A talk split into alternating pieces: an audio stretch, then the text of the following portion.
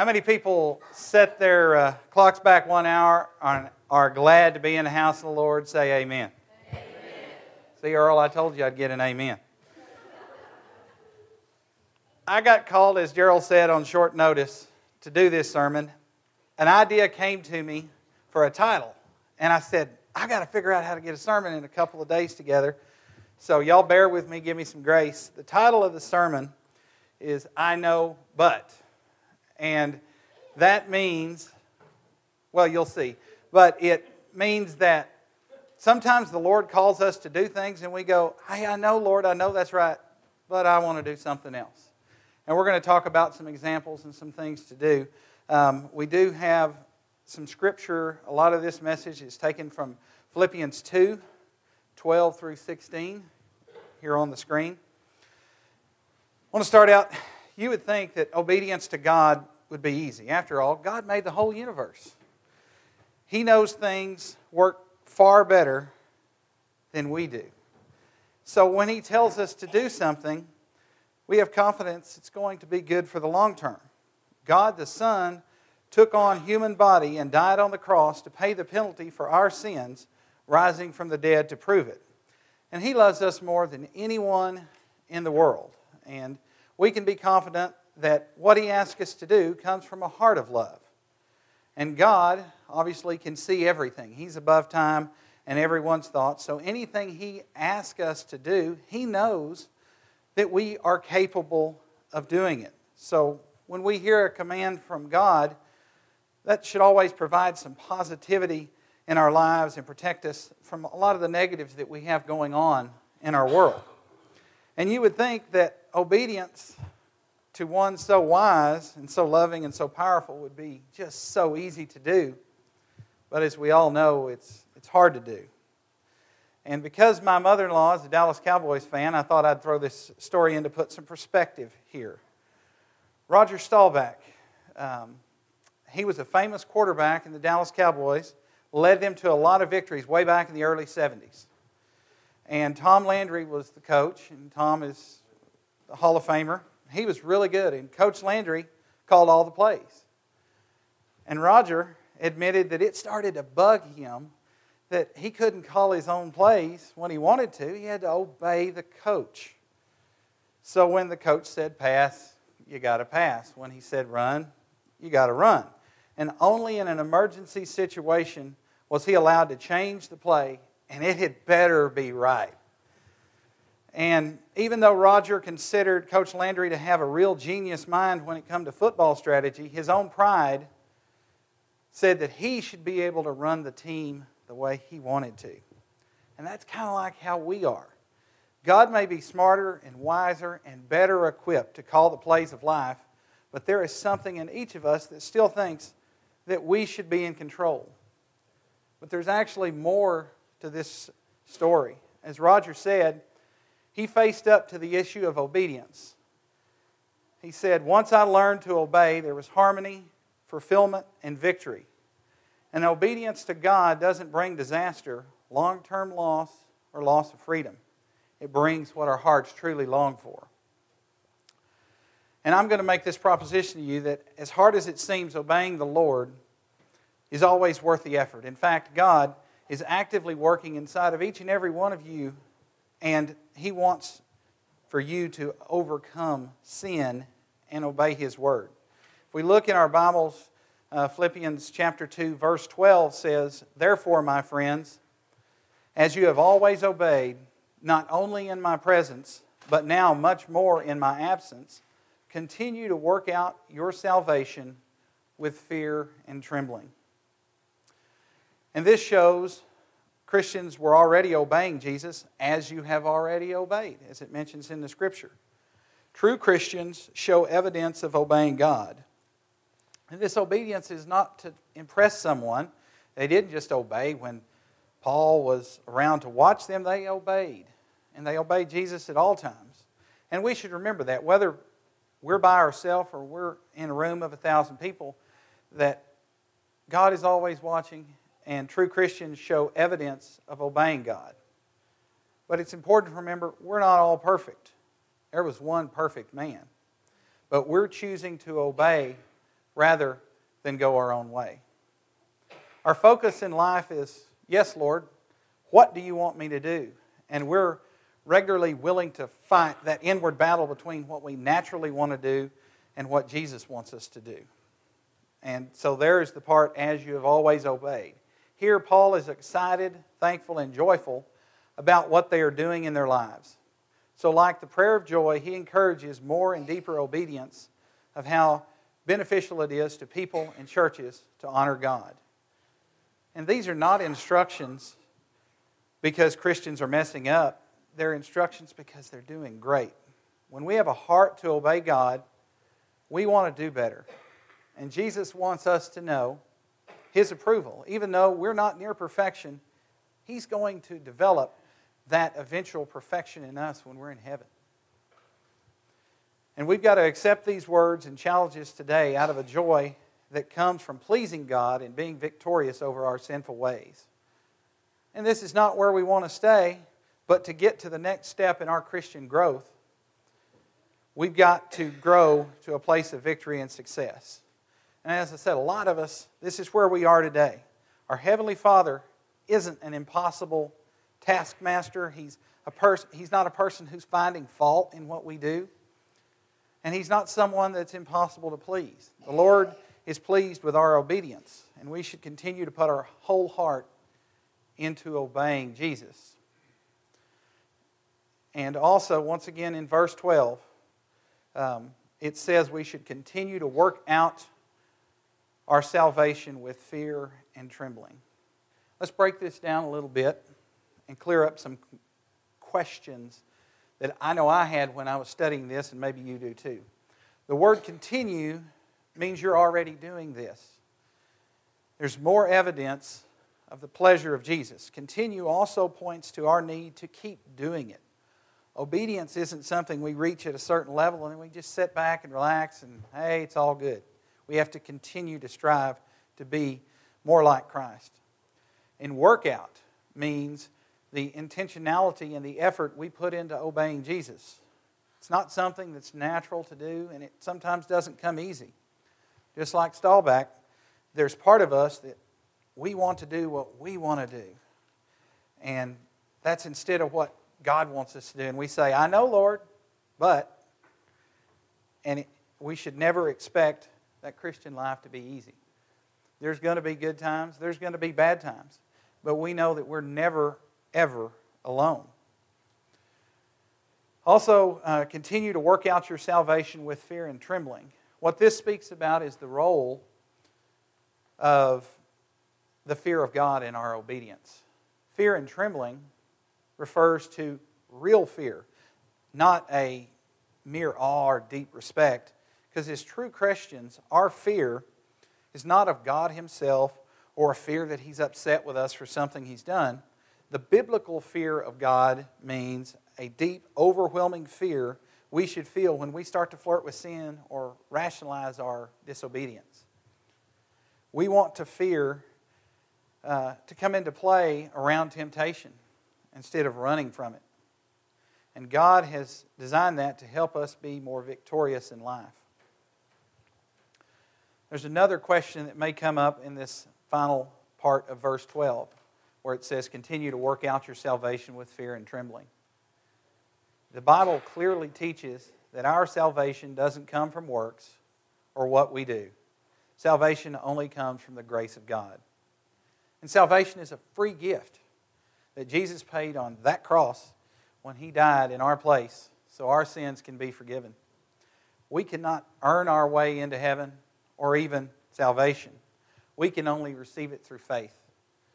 And that's by repenting of our sins, believing in Jesus, and surrendering to God's way, as He stated in the Bible. So, how do we work out our salvation? The easiest way to explain this is to note that the New Testament talks about salvation using three different tenses. There's salvation in the past. This is called justification.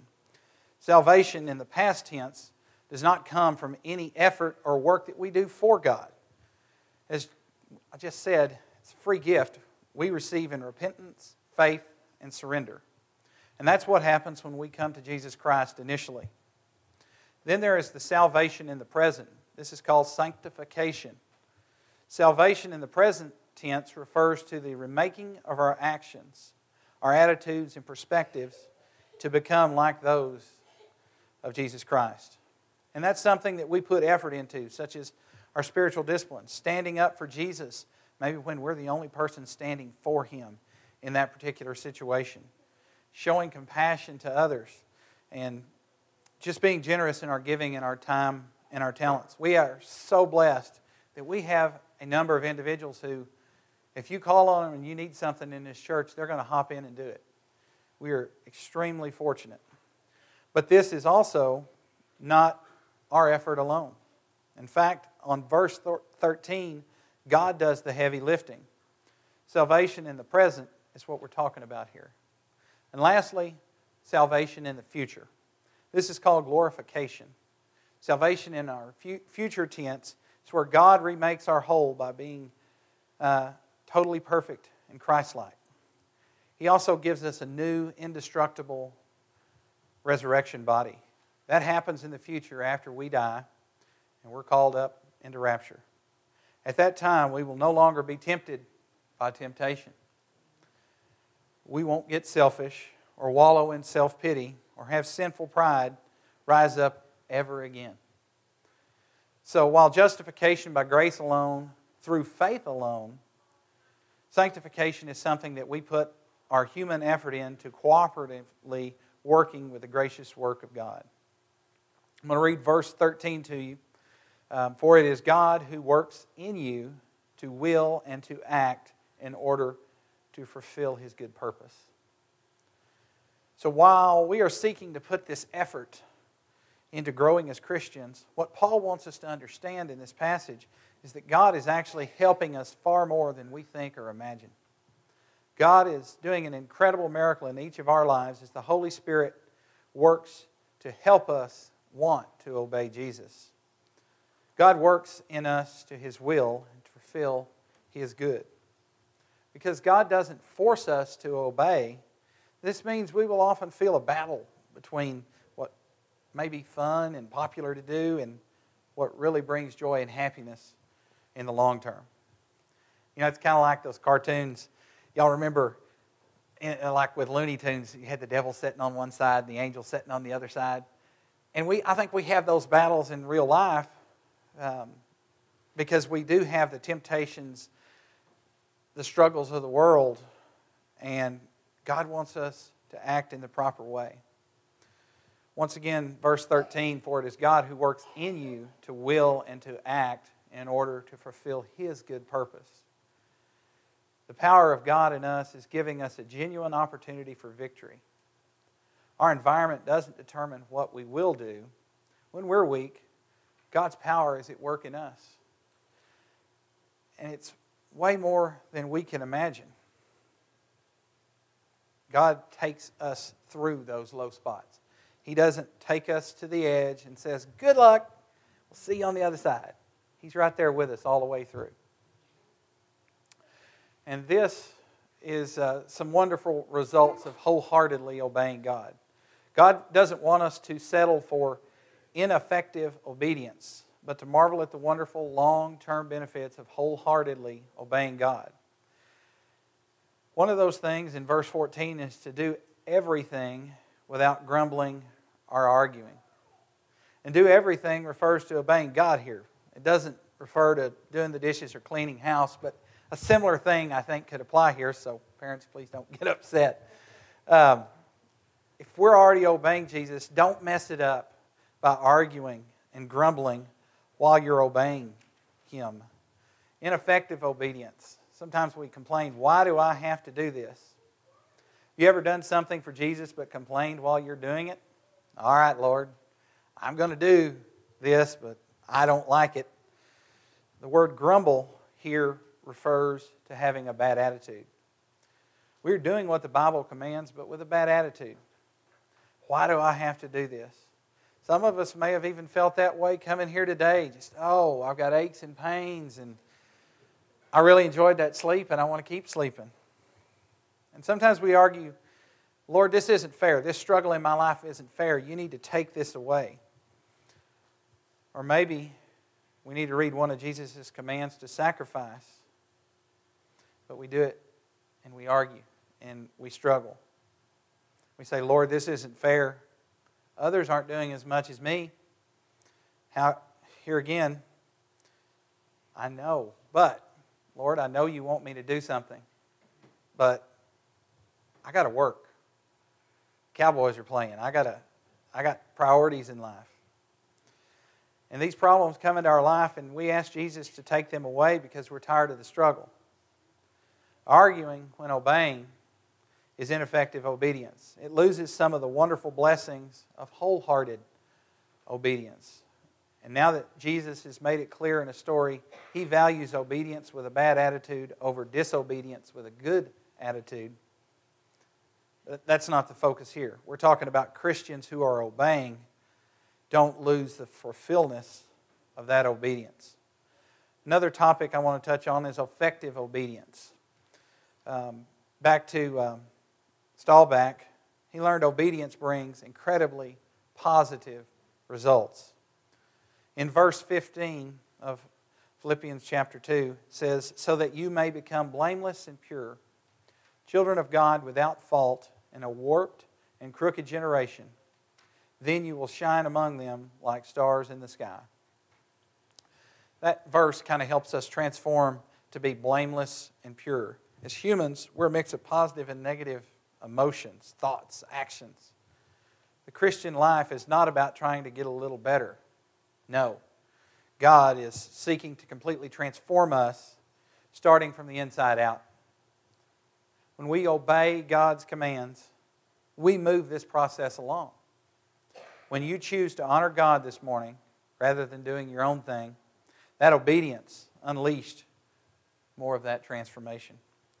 When you choose to praise God through singing songs and scripture, your obedience helps God's process of making us blameless and pure.